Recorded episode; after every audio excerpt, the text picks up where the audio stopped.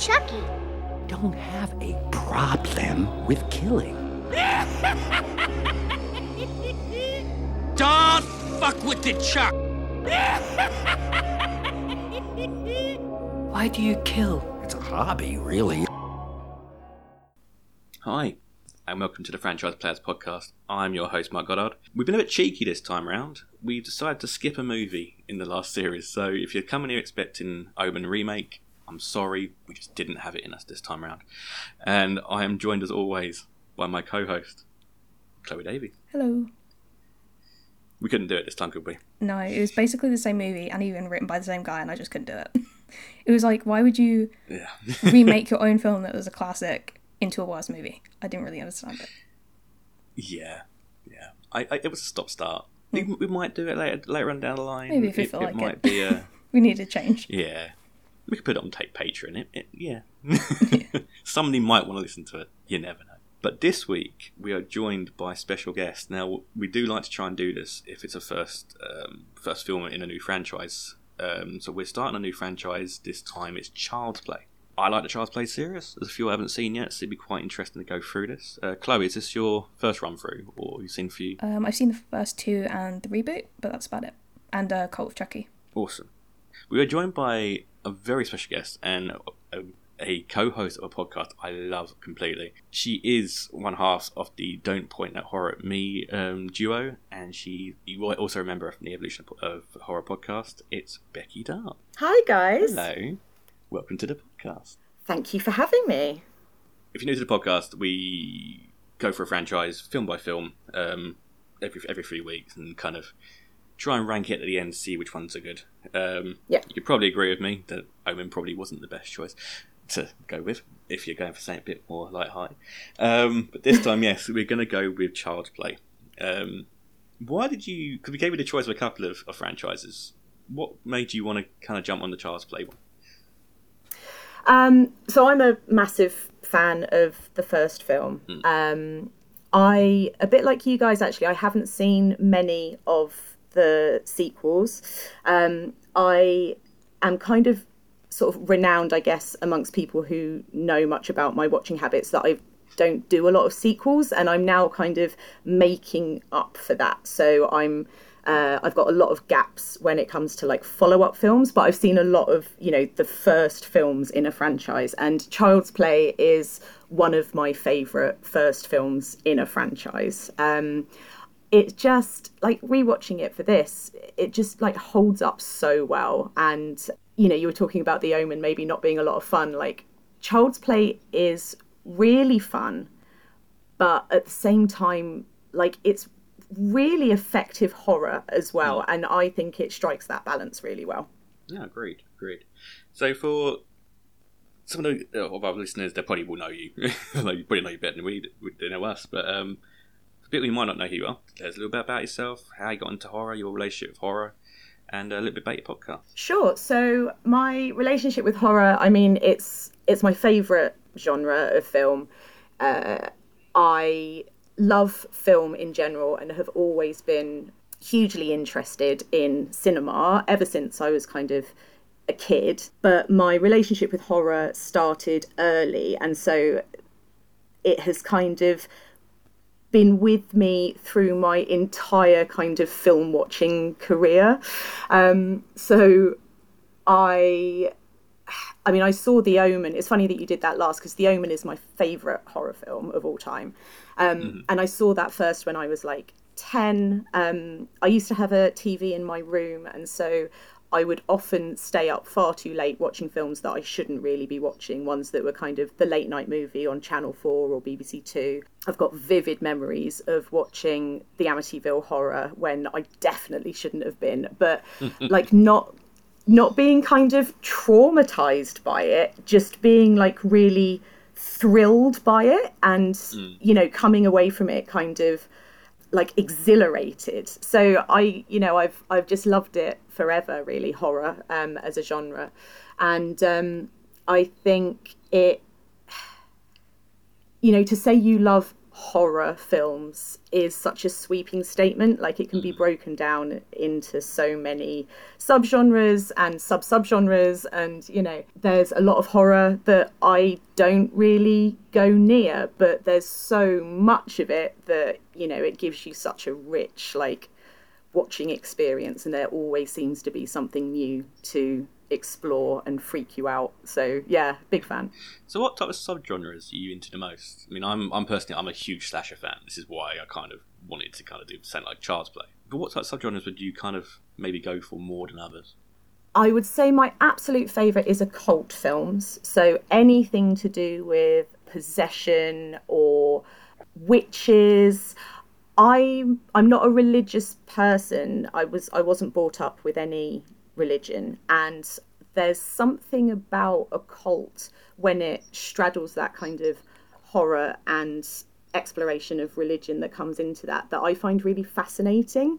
And I think that's because I don't have a lot of knowledge about it, so it feels really kind of I don't know, like like mysterious and it even though I don't have any particular beliefs, I still find it really, really terrifying. And I'm I'm always gonna have a preference for horror films that like genuinely scare me. So yeah, I'd say occult and witches and stuff, and then uh, my second kind of default would probably be ghost films. Like I love I love ghost stories. Cool, cool.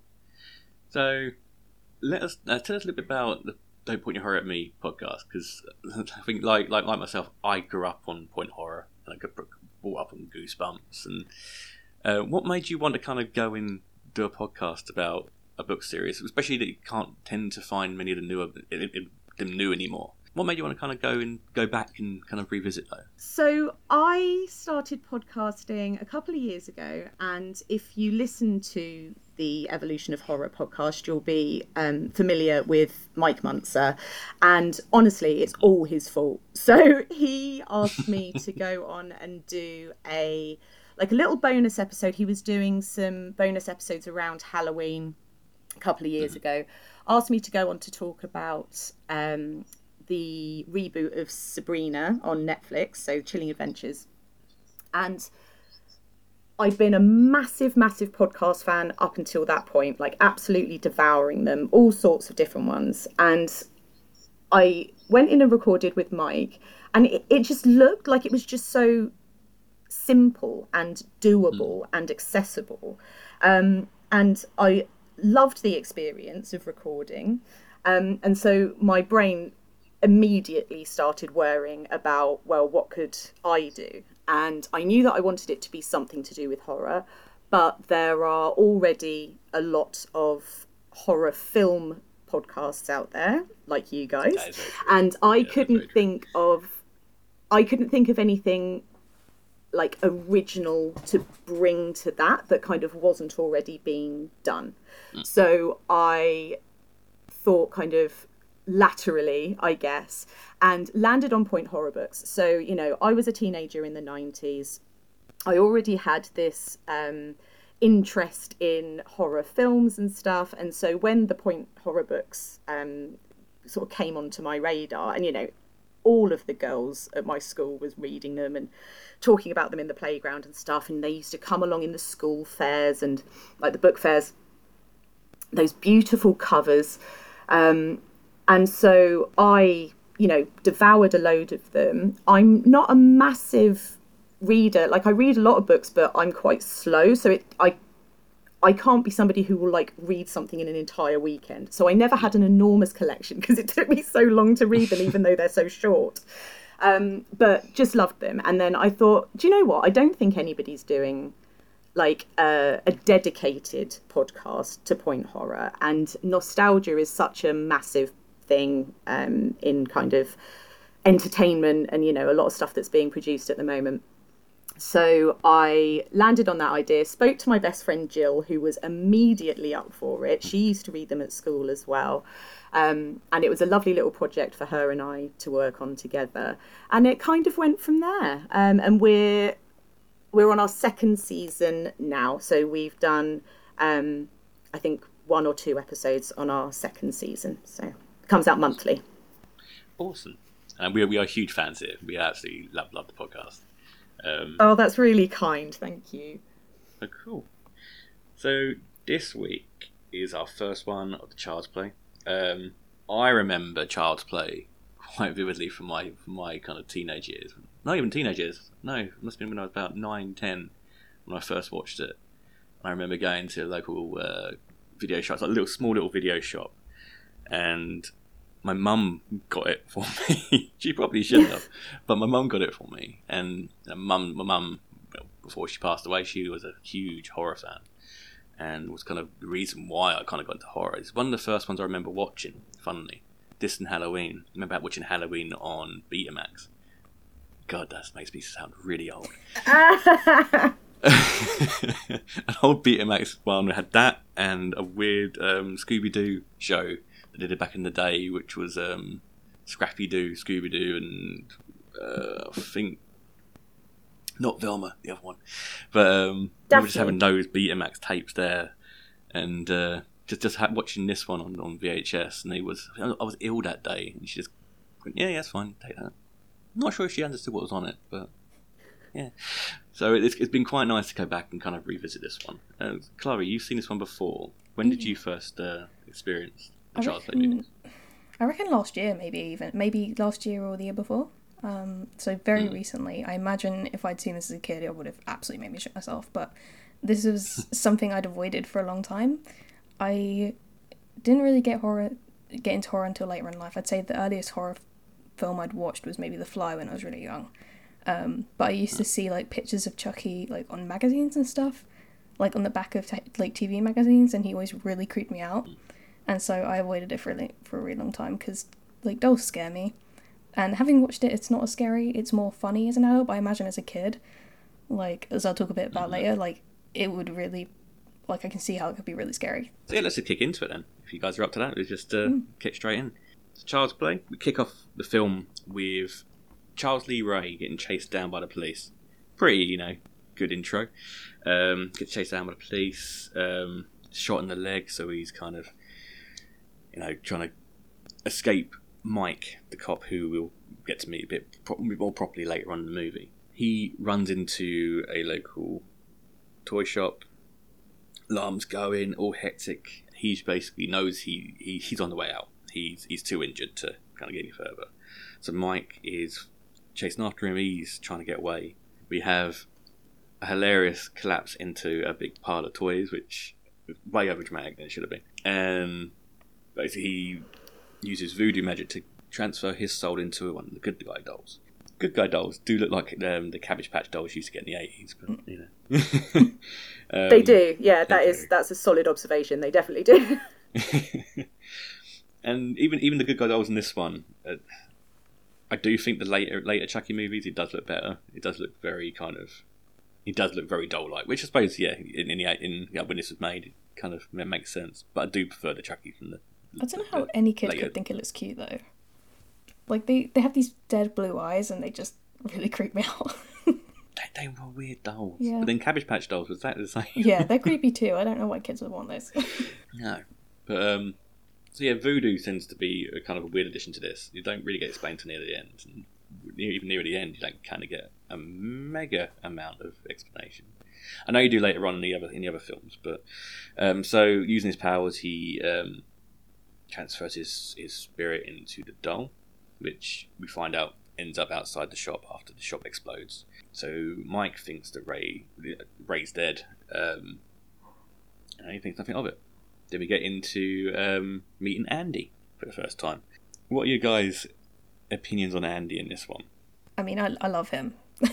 I find him I, I, I find him a bit sickly at the start. oh, he's so cute though.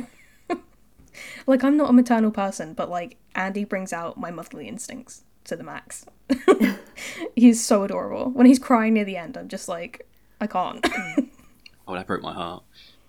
he's he's a really he's a really great um child actor like alex vincent. Like i think he's you know it gets said all the time about how um for a horror film to be like really scary or for you to feel the threat like you have to care about the person that's like in peril.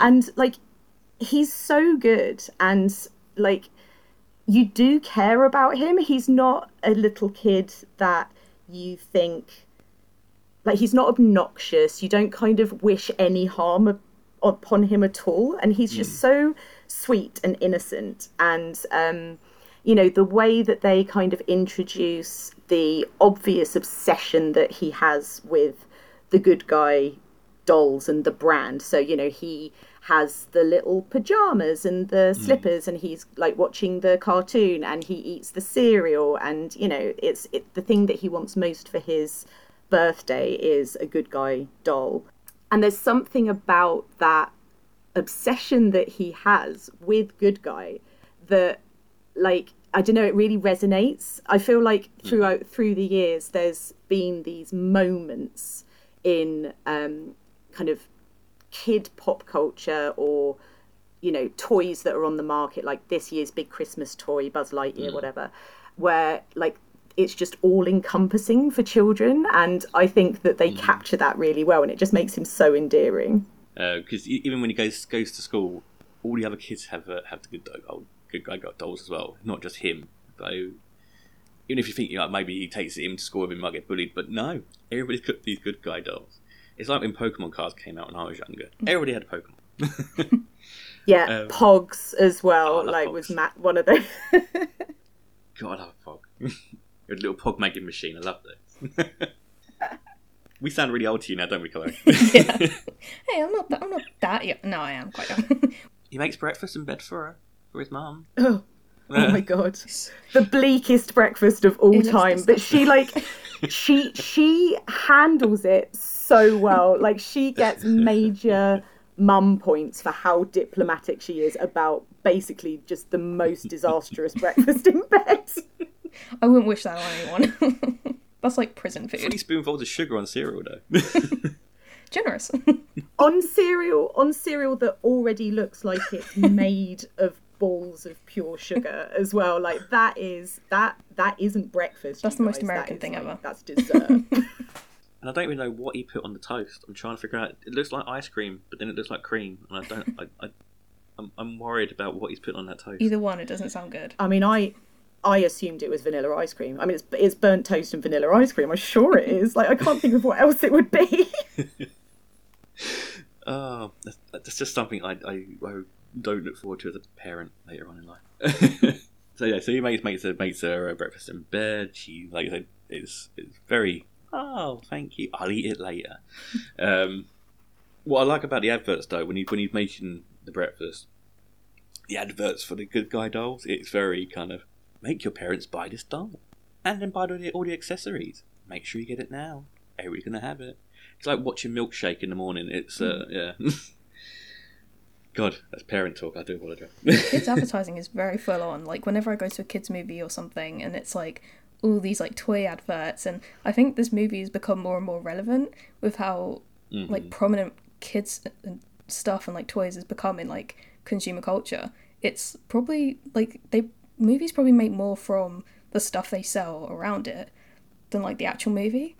It's crazy. it's like with a troll movie, and they've got a troll head to do the hair with. Mm. And like, but oh my god, the Minions! do with the troll movie?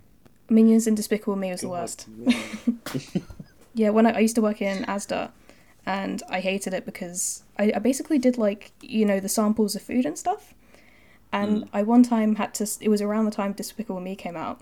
And they were selling all these minion cupcakes. They made me make a little minion out of a melon to like display. and they had toys everywhere with I hate minions so much because of that.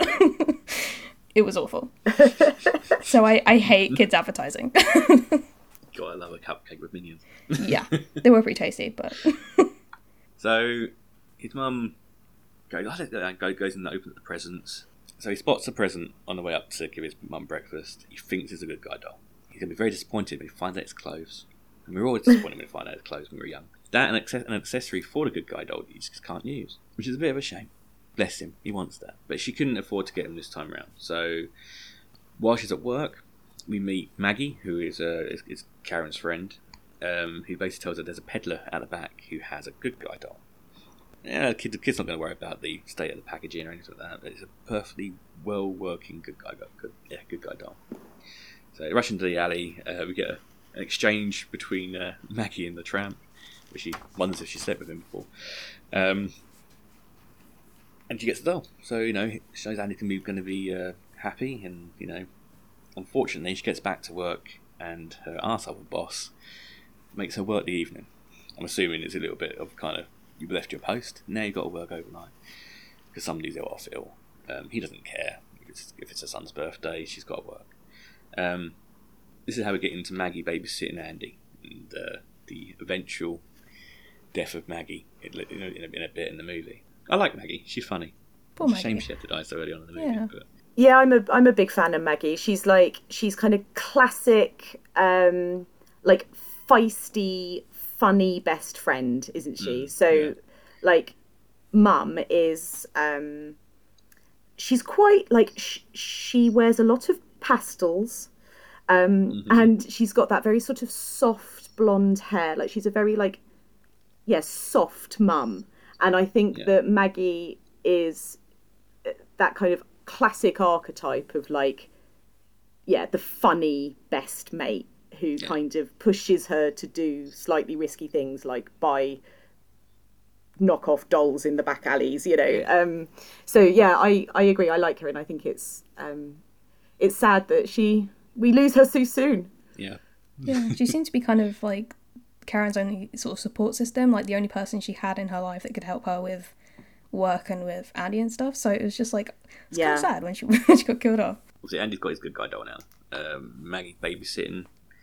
And this is when you get the first little glimpses of, of Chucky, you know, being alive. So he wants to watch the, 10, the nine o'clock news. This isn't going to end well. Um, he sees on the news a little bit about um, Eddie, the run up the getaway driver who left him behind. Um, and he wants to watch the news to get, you know, when it comes up at nine o'clock. She says no, of course he can't watch the news. Um, so she sends Andy off to bed. It's really at the creepiest section when uh, she turns around the TV when the TV turns itself on. She turns around and sees Chucky sitting in front of the TV. It's the nine o'clock news.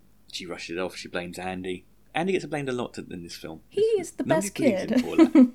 he would never. I mean, hey, look at him. He's so sweet. How, know. how he ever lie to you? Really? There's a part here, and I. You I- get the line of, did... no, sorry, you go ahead. no, no, no, go ahead. Go ahead. I just, I think, I think it was this part here, or I don't know if it was later on when he, like, Chucky gets put to bed with Andy, and he, he's like lying there next to Andy, and his head sort of turns, and it, there's something really creepy about knowing that there's a grown man inside the body of that doll next to that kid, and it just like really thinking about it made me like. I think that was this bit. I can't remember. Mm, it's a little bit, a little yeah, just in, in a bit, isn't it? When they go into bed and he's like kind of cuddled up to him. It's like kind of weird. yeah, Yeah. a little bit weird. Mm. It's the eighties. The, the, these things you didn't really think about as much, I suppose.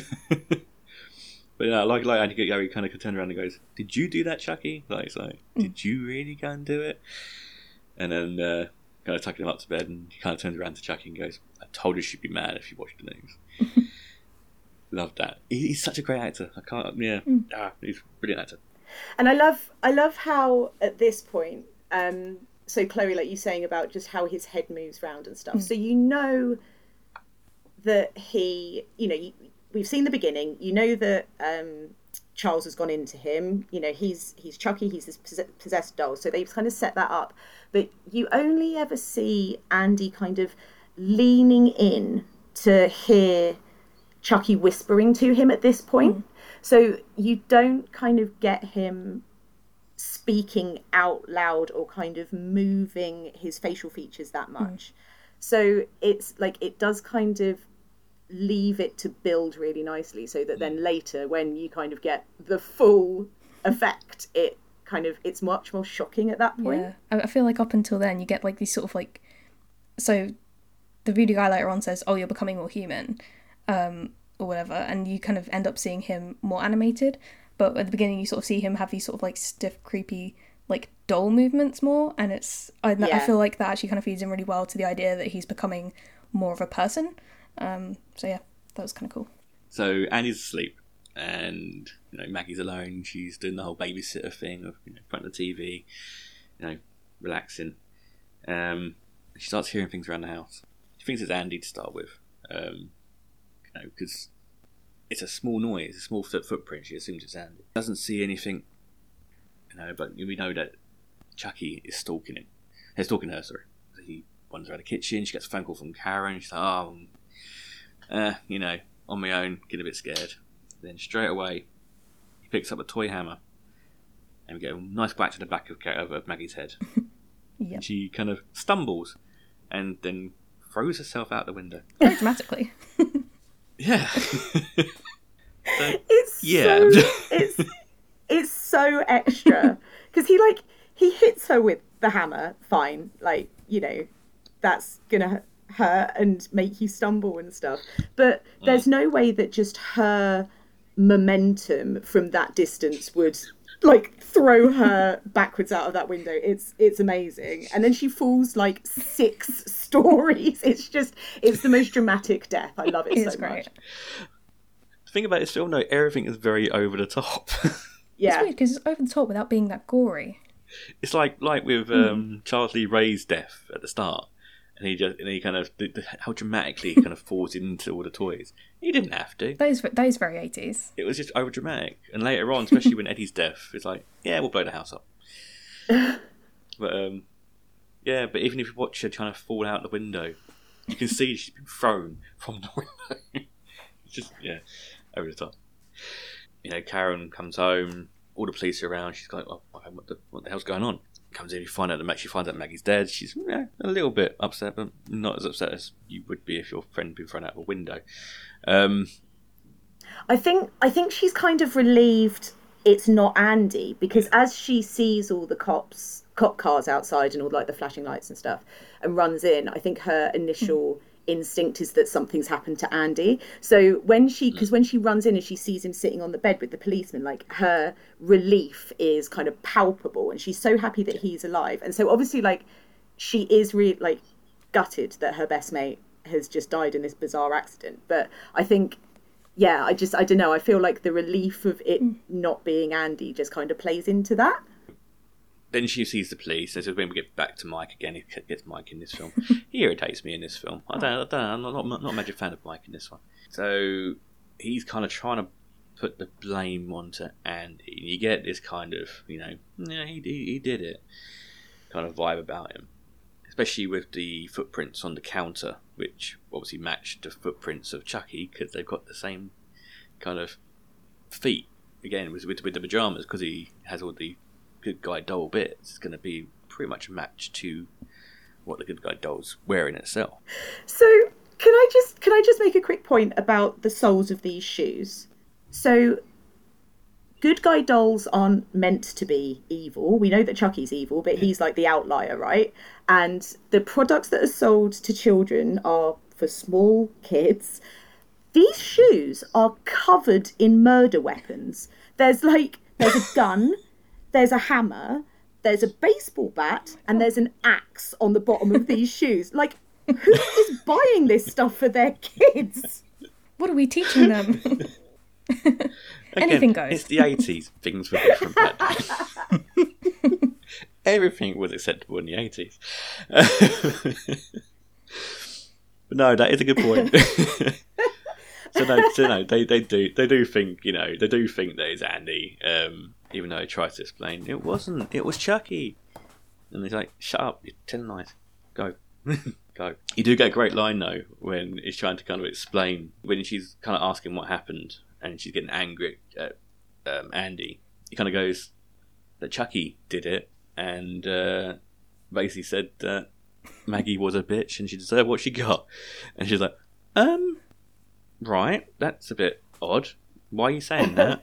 Like, are you angry at me because because of Aunt Maggie? it's like, yeah, yeah, that that's the reason. Um, yeah, it's kind of hearing that come out of his mouth. It's, it's no, just, he's too innocent. just doesn't sound right. Yeah, yeah. Poor. So next day, um, Andy goes to school like normal, like like nothing happened. Um, again, eighties, um, and Karen drops him off to school. But obviously, Chucky has different plans for him on this one. So they go off on a wild mystery tour to the home of Eddie. Now, here's a point. Why did nobody stop him? He just walked out of there, didn't he? Yeah, and the thing that really like I found quite creepy about this is that so Andy's mum drops him off and mm. he pretends that he's going into school and then waits for her to leave and he like immediately sneaks back out. And obviously this is all um kind of designed by Chucky and Chucky's giving him the instructions. But there's just something so I don't know like creepy about seeing this cute little kid being kind of scheming and like sneaky and kind of sneaking around behind his mum's back like him just opening that door and checking that she's gone like i found like oh that's like you know he's just being so manipulated by this guy who's basically a serial killer like it's so messed up Which I, you got a child on his own with a big doll riding your subway or your tram system. Why did nobody even notice? Or is it again? It's the eighties and it was acceptable. 80s right yeah i know Yeah, it's like no one stopped him, and it's like okay, is that where Eddie lived? I'm going to leave you here. I just need to pee, and then Eddie gets killed because he gets distracted by Andy, who's trying to find Chucky, and uh, Chucky kind of sneaks into Eddie's house and uh, turns all the ovens on in that kind of classic way of let's turn the ovens on, load of shit up the house. like, whatever, happens all the time.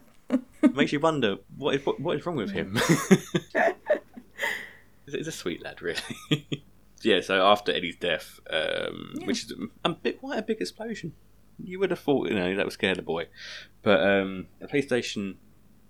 Poor Andy is trying to explain that it is about it is Chucky. No, it's, it's Chucky's fault. Chucky told me to go there. Chuck, Chucky did it. Chucky killed Ed- Eddie. And kind of, Chucky, tell them, please, please tell them, Chucky. And it's just Chucky's like, "Hi, I'm Chucky." He is taking the piss.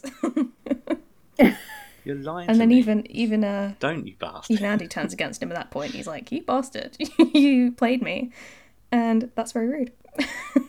Oh yeah, he, he, yeah, he beats the shit out of the I had it poor Punched in the stomach and everything. we did. Yeah. This is when Andy gets um, That was horrifying. oh my god sectioned in a way. He gets put taken to a to a psychiatric hospital, and that's a horrible looking psychiatric hospital, I must say. So he gets taken away, and then Karen takes the doll home, puts him down. She kind of wants it to be true. She wants what Andy's saying to her to be true. So she's saying, "Talk to me, you bastard." She goes off, looks inside the box, and this is when she realizes there ain't no mm. batteries in that doll. And this is when we get the proper reveal of this is Chucky, and oh, doesn't he go off on one?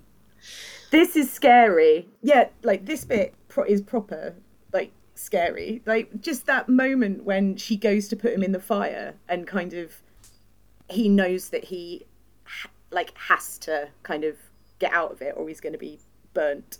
Um, and so he just attacks her and like the fury on his like little doll face and like the viciousness of the attack and that like scary voice kind of coming out of his little mouth and like it's all so sudden and violent like yeah it's it's a proper good like horror film moment There was Really like a good. part during that attack though where I thought he looked quite cute, where his Yeah. face does this thing where he's like, he kind of looks like a rabbit, and his nose kind of scrunches up. He, I think it's like when he's about to bite her, and his nose does this little scrunchy thing, and he ma- it just made me laugh. It was quite cute that moment.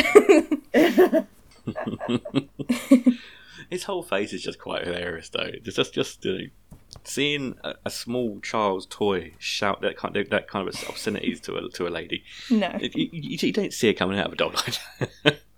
but, we, but this is the start of a feature I'm going to put on these ones because I know that in the rest of the Chucky movies, the word bitch is, a, is used quite a lot. So it's going to be the Yeah. bitch I mean. yes, Because it's going to happen a lot, guys. It's going to happen a lot in this movie, in these movies. Not so much in this one. I'm surprised, but in the other just ones, he's just sowing the seeds hmm. for it at this point oh, definitely, definitely. so she gets she gets attacked, and he bites her, which is it's a good little bit for later on because she's just when she's trying to kind of convince Mike that yeah, look, it's real. So now she she now obviously believes Andy. Uh, Chucky escapes, and Karen races off to tell tell Mike um, that Andy is telling the truth. Of course, he doesn't believe her. So um, she rushes away to find Chuck, find out where Chucky's going. So she goes to try to find the peddler. In the meantime, Mike goes back to the, the police station and gets the files of Chucky, um, of Charles, of Chucky, of Charles Lee Ray.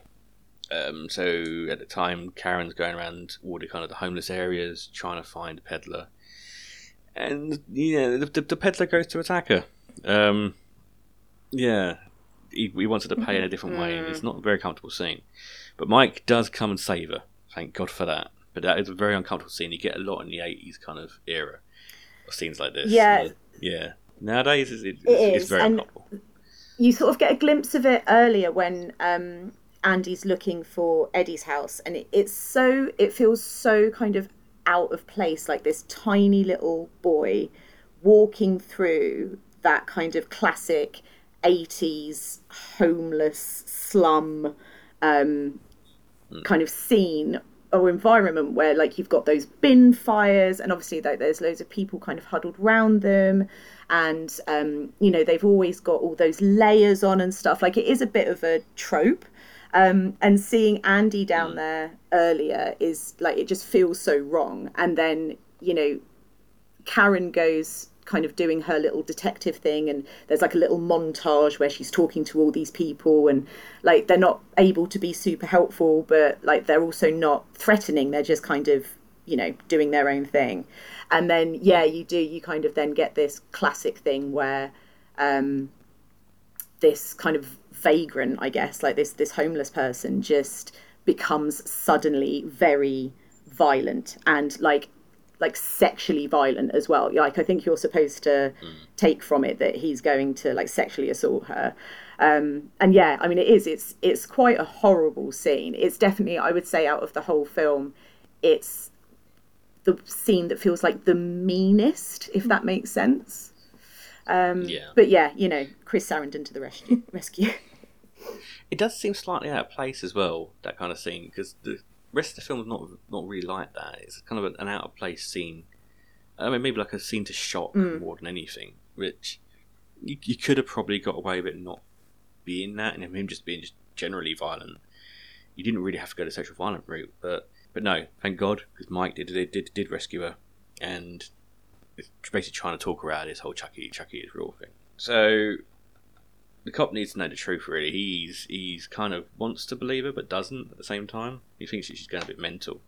Um, but she's basically saying to Mike, "Look, tell me where where where uh, Charles Lee Ray lives. Let me go to his house." And he's like, "No, I'm not going to tell you. I'm going to go anyway," kind of thing. Uh, so he ends up telling her. She goes off to um, basically try and find out where Charles Lee Ray lived. Uh, so yeah, so Mike basically tells her, you know, spent a lot of time with this, this voodoo priest guy. Wait a minute, I'm way ahead of myself. I'm really sorry. Let me go back again. so where are we? Oh, he gets attacked by Chucky, doesn't he? yeah, so she's been attacked. Mike takes her home. She goes off to try and find where Charles Lee Ray lives. So he goes back and gets the file. This is when he goes back and gets the file. Yeah. So I'm getting confused. It's nine o'clock at night. Leave me be. uh, so Chucky is back, but then this is when Chucky reveals himself because he's in the back of Mike's car, and Chucky attacks him, tries to strangle him. Um, we get Oh, yeah. quite quite an intense stabbing oh my scene. god That was a close call. Stab. yeah, yeah. He, he, he was, he was going to lose some of his precious bits, just to say that. Uh, we get uh, get the car tipped over, and you got Chucky kind of stalking him outside the car, um, which is quite a cool little scene. A little bit like the scene in, um, it's quite tense, like the scene in Scream Two when kind of they're trying to climb over, and oh my god one like one of the scariest tensest most like heart-stopping scenes in horror i think that scene in uh, scream 2 where she has to climb over him oh my god oh, Yeah. that is very very tense. Love Scream Two. such such a great scene. So Chucky runs away. He's, he he goes off. So Mike's still under the car. Now he knows that Karen's telling the truth. Karen goes to um, Ray's house. Um, he finds all this bizarre artwork and um, wording on the wall. This is when we find out about the voodoo priest. There we are. We're, we're, we're in the right place now. so he spent a lot of time with voodoo priest, taught him basically everything about kind of the voodoo curses and that kind of thing. Chucky goes basically to the voodoo priest, saying, "Hey, do you like my new body?" Um, the voodoo priest, you, you think it's going to be a bit more evil. I He's really like, no, like you're, that. a, you're an abomination. Because usually, No. usually Yeah, same. these kind of films, you get voodoo presented as like a really evil kind of magic, and to see it sort of like this guy saying no, you're supposed to use it for good is really awesome. Hmm. Um, I don't know a lot about voodoo, about voodoo in general, but you know, I've, I've been to a few few shops in New Orleans, and they, they got some nice stuff in there. it's not all like curses and shit. It's Hmm. it's positive stuff too. So it's nice to see it presented that way in a film. Yeah, absolutely. It's good that kind of the voodoo and um, John the priest aren't painted as these bad guys, and that it's like he makes it really clear that it's Charles Lee Ray who has almost like perverted it and used it for like these evil ends. And yeah, I, I completely agree, Chloe. I really liked that as well. So then he tries to. I think this is the bit when he next tries to get him to explain, like, right, how can I become him? Why am I bleeding? What's going on? He's basically saying, no, you are turning human. You need to transfer your soul into the first person you spoke to. Unfortunately, this is Andy. And uh, you know, Chucky's quite excited about this. He wants to, you know, he wants to be six years old again. So he tortures um, the voodoo priest. He attacks him, and then Chucky goes down to space to go and find Andy. So Karen and Mike are way too late to save save the guy. But he tells her, "Look, you you need to save the boy. He's going to get the boy. The only way you can do this is go for the heart. Kill, take take out his heart, kill him by that way." You would have thought he'd remember that bit when they tried to attack him uh, later on in the movie, but No, they forgot that really important piece of information. he even stayed alive just long enough to tell them that. a really, really important bit of information. oh yeah, exactly. and you wasted it. Stupid people. This is the bit of the mm. film which I said this to you last time. I said I think I said this to you in one of the other podcasts. I went, no, we did it with the boys on the on the horror cast. The bit where Andy is trapped in the I've cell. watched a lot of horror films. I've watched a lot of horror, horrible stuff on horror films. Since becoming a dad, things bother me more now. Same, he's like crying and it's horrible. I like my my chest tightened on that bit. I was like, oh my god, why why am I feeling like this? I'm heartless. What's what's going on? it's you're feeling that way because it is the grimmest cell that they could possibly lock It is. this six-year-old child in on his own. Like, I know that the American healthcare system is fucked up, but come on, guys. Like, he's six, and you've basically got him in a cell with a big metal door, which is like locked with bars on the window, and the the walls of this cell are hmm. like grey stone that look they look, look like It's they're fucked drip like it's it's a dungeon. It is so bleak. Oh, It is horrid. and no one believes him. Like that is such a scary situation Oh. to be in as well. Like as a kid, like adults are supposed to protect you, and he's in this situation where he's been locked up No, by he- the people who are supposed to protect him, by doctors, and left alone, and Mm. he has no one else to help him. And yeah, that's really horrible. Like he knows it, it's, it's coming. He knows he's coming from as well, which is, and I think this is the point of the film where I went from thinking, God, he's such a sickly actor, which I thought when I first watched it, to now when I think, do you know what? That kid is a brilliant actor. Pulling that off and making you feel so much for him, because a lot of kids actors, especially around in the eighties, aren't very good, hmm. and the kind of a, quite a, a big thing in eighties films. The kid actors, even nineties, they are a bit a bit shit. Hmm. Nowadays, kid actors brilliant. But this this kid here, amazing. To make you feel so much heart wrenching pain for him, even just to cry like that as Yeah. well. And I've, I've I've seen my little one cry like that. It's it's it's, it's, hard seeing that, you know. And Yeah, Oh, he he perfect- totally perfect makes you believe it. Like he's you know he has to stand on the chair to like speak to the doctor through that tiny little barred window, and then like Hmm. when he just kind of crumples down in that chair and is like sobbing his heart out, like please don't leave me. Yeah, he is so good. It is absolutely devastating. Um, and now we've got Chucky after him. And do you know what? If I had a little one of that and that had a killer doll after me, even though that had an adult one had a killer doll after me, I'd be, I'd be shitting myself.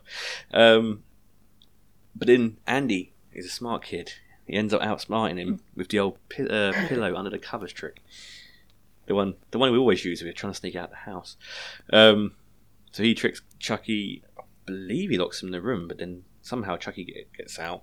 Um, the doctors are trying to chase Andy.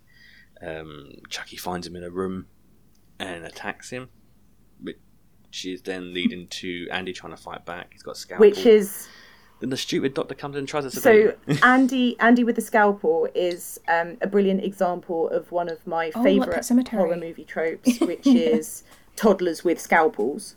So yeah, Pet Sematary, um, and also um, Oh, yeah. same actor but different Oh. um, character in uh, Wes Craven's New Nightmare. Um, there's also a bit in that where he grabs a scalpel. So Hmm. I like yeah, it. I mean it's it's just Yeah, it's it's become good a real thing. Like it's a niche trope, but I it's one of my faves. Yeah, it fits perfectly in their little hands. It's cute.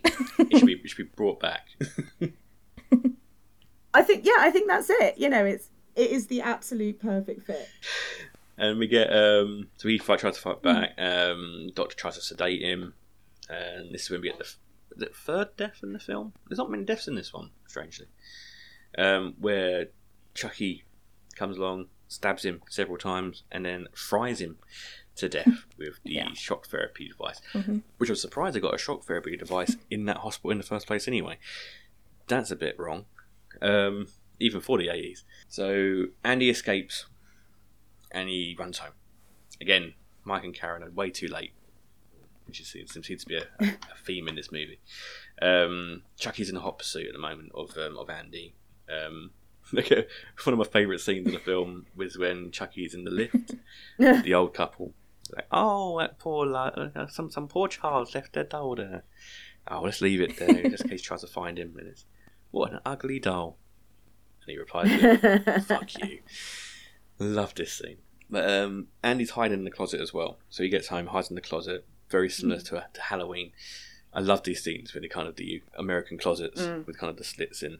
It's, it always reminds me of the Halloween scene in Halloween when uh, Michael's trying to trying to get Laurie um, Laurie Strode in in the cupboard at the end. He finds his weapon. He finds a baseball bat.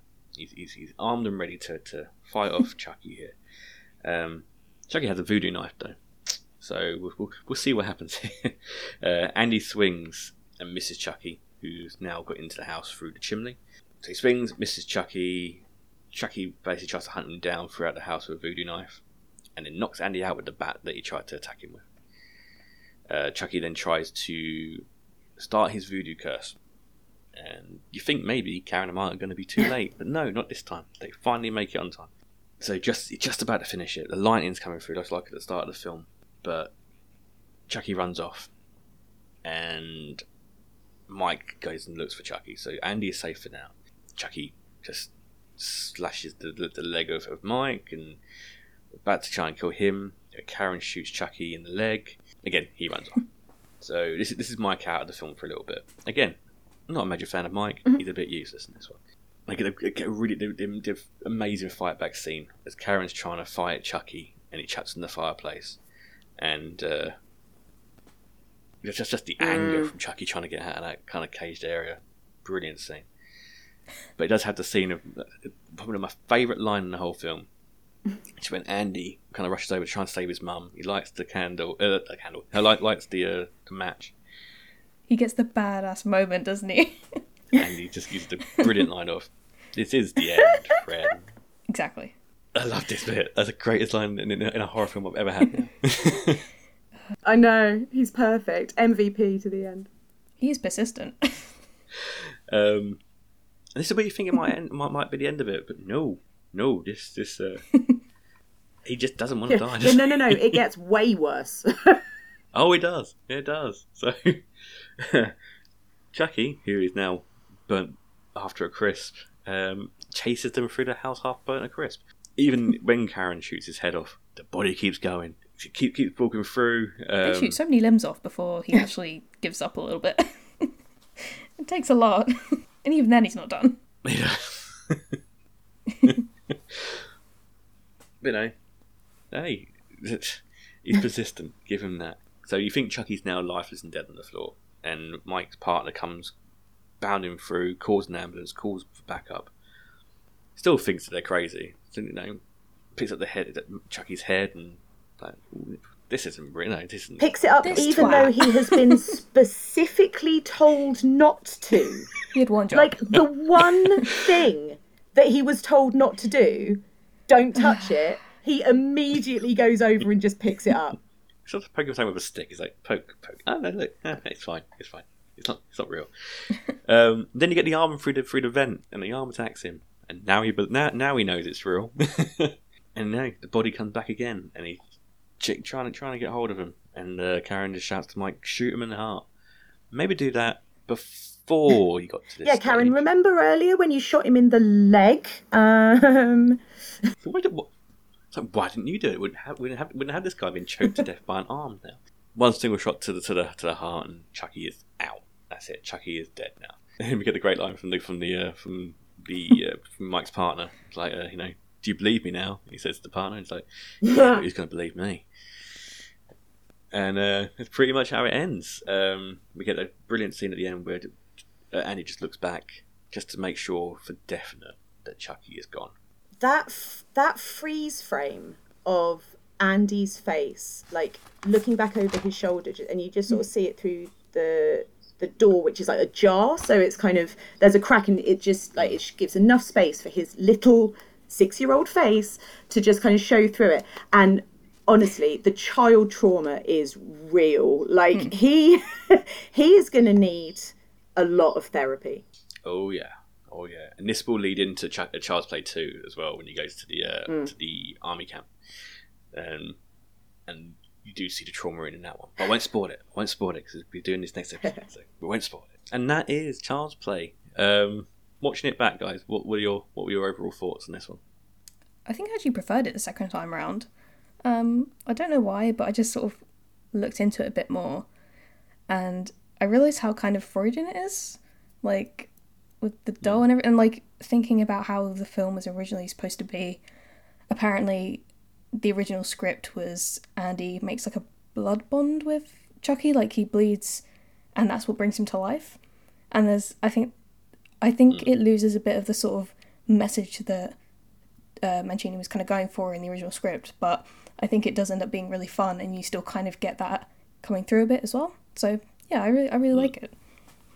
yeah, I guess just to like um to repeat what I said at the beginning, I guess like I just I love the balance because the horror that you know like you you made the really good point. There actually aren't a lot of deaths in the film considering, um, but the deaths that there are um, and the kind of scary moments. Um, I'm thinking about when you know Chucky first like shows himself when he's thrashing in the fire later then when he's like this sort of scary little mini terminator guy.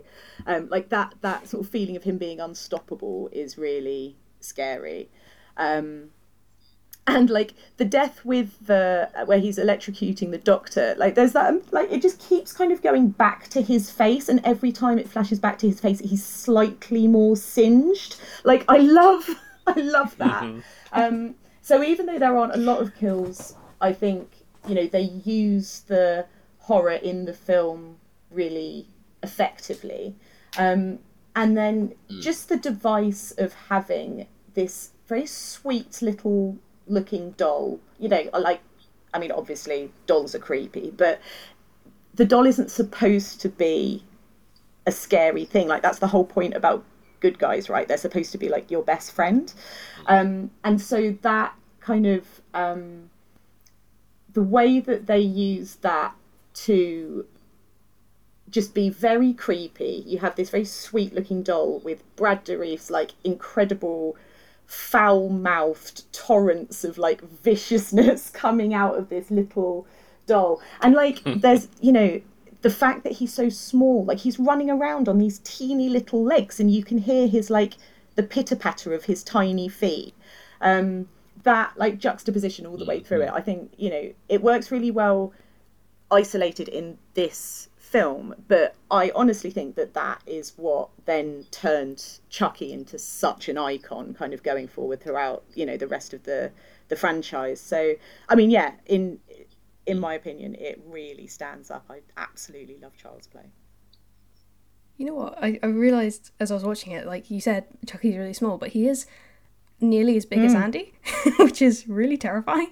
Like imagine hmm. like him being attacked by Chucky as well, like him being like the same size. That's really scary. And the idea of the uncanny, something that's like he's so like familiar. He's this kid like with a toy that's supposed to be like his hmm. comfort, and just being this foul-mouthed evil psycho is, I think, really effective um, as well.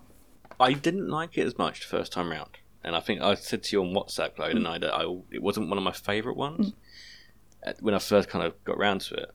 The more I've watched it over the years, it has got better and better, and even do, doing it this time round, and kind of because you've got to pay more attention to it now because you you know doing a podcast.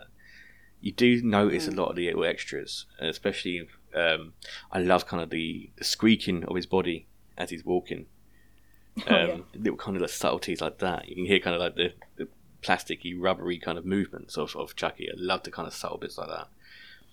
And the fact that every single death kind of is story relevant as well, which unlike like you know unlike Friday the Thirteenth and, and kind of the main slasher movies that is kind of following after, you get a lot of kind of deaths in these kind of movies. It's just kind of you mm. know deaths for the sake of death. So I, I like the kind of the, the balance of story and, and death. Um, and we watch Leprechaun movies. We know what what random deaths are Oh like. yeah, Um, oh yeah, but um, no, I really like this. It's um, definitely up there at the top of the ones at at the moment with my slashers that I I, I, I I respect a lot of. So there you are. That is our first step into the new franchise of this one. Now, it's it's a thing we do normally on this podcast, and you're more than welcome to stay with us and, and do this, Becky, if you want. It's um, basically what Chloe's watched this week. Great. I have not watched a lot. So, Chloe, as always, what have you watched this Bear week? me a second. I'm just gonna get my letterboxd up because I can't remember. okay, so I watched. Um, I think. I think the first one I'm going to talk about is *A Secret Love*, which is a Netflix documentary produced by Ryan Murphy, and it's about these two um, elderly lesbians who've like they were together in like the 40s and um, and it's like their life now and how they only came out to their family like a few years ago um, and how it was like at the time uh, being together and how they kept it secret for so long and just what the kind of what it was like um, and but it's also really positive and like how they've had all these years together being in love and it's really really cute and it made me cry like 10 times. Um, and they have all these like health problems as well that, like in the documentary that they talk about and it's like this sort of um, fear of one of them being left on their own which is like really heart-wrenching um, i watched frankenstein for the first time the uh, james whale one because i'm going to do an episode on that at some point Okay. um, that was pretty cool. Uh, I like the he. I've been watching a couple of his films, and he does bring a lot of humor to it, which is interesting. Um, so yeah, I did quite enjoy that. Um, I watched The Guest on US Netflix. Oh, my god, Bloody love the guest. I love that. Bloody love the guest. yeah, I think Becky liked this. I think I'd seen you tweet about it, and that's. oh my oh my god. god. It, it was a Fright Fest movie a few years back, and it was flipping amazing. It was my second favourite one of Fright Fest Day. I absolutely love Dan Stevens. Is that his name? Dan, Yeah, Dan Stevens. Um, he actually comes from near me, so I was like, also like, yeah, proud representing. um, and he is just such a great actor. I don't know if you guys have seen Legion, but Yeah, he's so amazing. awesome Oh, yeah, he's love show. him. amazing in that. Yeah, I I watched maybe the first series and maybe a bit of the second one, but the first series I loved, and he was just so good in that. And this, I mean, this movie was intense. It had the woman from It Follows in it, and I wasn't a huge fan of that film, but I do really like her. Um, and yeah, I just think oh, the ending was so good with all that like cool like music. It's just so, like vibing. It was awesome. Um, and then I watched Spookers. Obviously, we talked. We're going to talk about that on the thing, but yeah. Um, Oh, that's already that episode's already out. yeah, Yep. I watched. Um, so I'm going on Russell's podcast this week to talk about Anastasia and the Iron Giant. So, um, I hadn't watched Anastasia in since I was like a kid, and I actually really loved it. so yeah, that that would be cool to talk about on there. And the Iron Giant is like one of my favorite films of all time, and I cry every time I watch it. It's pathetic. Yeah, That's not fair. You get to do a, ni- a nice film. I have to go. I have to watch Home and Arrange with Oh my for well, Russell's podcast. I got first picks. Why have I got to do that? he, he was he gave me the first choice. I was like, um, fuck yeah, I'm going for the Iron Giant. um, yeah, he had. I didn't even get a choice. He just asked, "Do you want to do that one?" I want to do Studio Ghibli. Yeah, I'm, I'm really excited to talk about those. Um, and then the last thing I watched was I finished this morning. I finished Disclosure, which is also a Netflix documentary about the history of representation of uh, trans people, and it's kind of an issue really close to my heart, you know. And it's at the moment, it's really, I think, important. It's come out at the perfect time, I think, because of all the things going on with Trump and everything in England as well with the Gender Recognition Act. I think it's really important that people watch it. Um, so I did watch that and did a review on my website, which people can go see.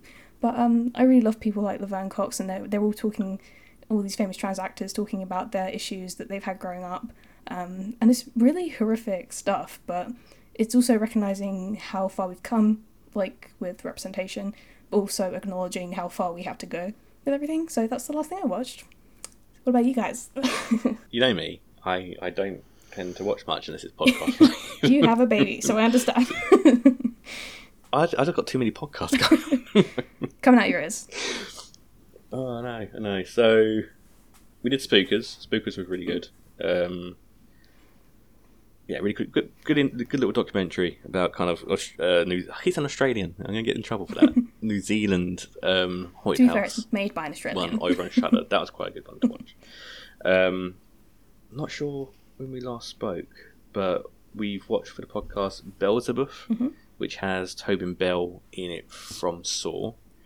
Very miscast, but Oh, I like eh, yeah, it's okay. Um, yeah.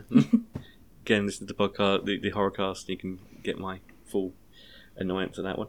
Um, we also watched Z the other week as Love that well, one. which I think we spoke about in the last podcast. That was brilliant. Um, what was the other one we watched for the other podcast? I forgot now. It's so long ago since we've done anything on the podcast. Um, uh, I know this week we've got Devil's Candy to watch, so we'll be watching that tomorrow. That's for our uh, another guest on the other podcast, which is um, the producers, the producer and the writers of Summer of '64. So that's going to be quite quite I'm interesting. excited to hear that. Um, going to be very fun and very nerve wracking because I don't know, I don't trust the boys. And I don't trust the boys either. keep, keep them, you know, rein them in a bit. you, you've been in a podcast with us. You, you, I, I, yeah, I don't trust them to do a, do a proper podcast with proper guests. This is why I kept guests at this podcast. because um, I'm I'm apparently a professional one, and I think that means I'm boring. But yeah, No, no, no, no. We're I'll professional. take it as a. We have a laugh still. It's great. The other film we watched was Witch in the Window over Shudder, which is you know a subtle little little uh, film, only about uh, an hour and twenty. More about the relationship between a a man and his and his son who kind of drifted apart after you know the dad and the mum broke uh, broke up about a ghost who lives in in the home, and you think she wants to get rid of him, but she doesn't. She wants him to stay so she can swap with them and she can then go and leave. Um, they also did the films for um, Soho Film Festival as well. That was the last one we spoke about as well, which all quite cool. So I watched Finley again, which is yeah, love Finley. works really Amazing. well into this actually because dolls. Yeah, it's it's, it's killer doll. Yeah. that was really funny. But yeah, that's kind of what I've watched. Um, Becky, you watch anything this Yeah, week? uh, I've watched quite a lot actually. I've been leaning quite hard into my kind of um, horror therapy. Um, you know, I just I find if I'm stressed or feeling anxious or like the world's just getting too much, um, I watch something a bit sort of alarming, and uh, it makes me feel better. Like it just does. So yeah, I've been I've been watching Yeah, no I've been bad feeling. watching a few things. So I watched The Exorcist 3 for the first time, the theatrical version, which I really liked. Really, really liked. I thought it was great. Um, I watched Lucio Fulci's The New York Ripper, which is ridiculous. Um, it's like, it's super scuzzy and um, like exploitational and kind of sexy, but also really brutal, and I'm pretty sure kind of misogynistic. Um, but do you know what? It was usually the way. exactly what I needed. So thoroughly enjoyed that as well. um, and I watched. Now I might mess up the pronunciation of this, but I watched um, Hagazussa, which is a German folk horror um, from a couple of years Oh, I ago. I. I bought the Arrow uh, Blu-ray release when it came out a little while ago, and um, so that was a first watch as well, and it's very slow, but kind of in a good way, not like slow that you're kind of thinking like get on with it. Like it's just the the pace of it and the the atmosphere of it is sort of very um, just kind of downbeat, I guess. Cinematography is beautiful. It's got an amazing, like, almost like vibrating soundtrack. Um, and it follows a woman who lives in a very isolated um, kind of hut in the German mountains. Um, and it sort of follows her through a couple of different stages of her life. So when you first meet her, she's a child and she's living with her sick mum, and then it sort of flashes forward a bit when she's a young woman, and then it flashes forward again when she's got her own baby. Um, and it's one of the most disturbing things I've ever watched in terms of just the messed up stuff that happens but it's such a beautiful film and it's all kind of presented in a very um i don't know you don't feel like it's kind of an onslaught. It all just kind of unfolds in front of you. Um so i got to the end and even though i'd seen some truly horrible things happening it again yeah i just i loved it. I absolutely loved it. So yeah big big recommendation. So i've watched some good stuff all first time watches and uh, i've enjoyed most of it. Oh, nice. Brilliant. So, again, thank you so much, Becky, for joining us on our intro episode. it's a pleasure thanks for having me No, no, thank you so much for coming on. We're, again, huge fans of the uh, Don't Point Horror at Me. So, so if you can just let, you know, our listeners know where they can find you on, on the socials and a bit more about yeah so if you want to find um, me individually i'm on twitter and instagram as bunny dark um, and don't point that horror at me is point horror pod across instagram facebook and twitter. And as i said earlier you know we are a monthly podcast. Um, our episodes tend to come out towards the end of the month. Um, we do a different point horror book each episode and uh, Jill and I do just like a kind of real deep dive. So they're long you know they're the sort of thing that you can put on if you're going out for a walk or doing the housework or something. Um yeah check us out. It's uh it's all good fun Cool. And as always, I have been joined by my co-host Chloe Davies. And Chloe, where can we catch you? I think my Twitter is Chloe Dav one nine six. I'm never entirely sure. It is. Uh, my Letterboxd is Davis Chloe seven, and my blog is Groovy Movie Reviews, and I think that's it. and obviously on here. And as always, you can catch me over on Twitter at Snakebite Horror. You can uh, catch our reviews again. So the website's now back on back on uh, online again. So catch reviews from me and Russ um, over on snakebitehorror.co.uk, on Letterboxd at Snakebite Vault, and Instagram, which is I believe Snakebite Horror still. And yeah, just catch us, see, uh, come and come and uh, interact, and you can now catch us over on Patreon. Um, if you're a fan of this podcast and uh, a fan of the Horrorcast, we've got some amazing shows coming up for you in that one. We have Horrorcast Plus, which is the Spookers episode. That will be coming up in the next uh, week or so. You also get to listen to this podcast a week early uh, for all, all the uh, five pound and up pledge, pledges on there. Um, so yeah, come over. We're going to have some more uh, content coming up and um, some really good series. Hopefully, a Buffy and Angel series, which I'm very excited about. Um, we've got the um, So Bad Is It Good podcast as well, and our first episode on Mario Brothers will be um, hopefully all four of us from the Horrorcast and myself and Chloe every fortnight over on Snakebite Horrorcast with myself, uh, Niall, and Marcus, and on occasion Chloe, uh, depending on what what the uh, films are. Um, so yeah, uh, thank you for listening, and goodbye from me, and goodbye from Becky, and goodbye from Chloe. Bye.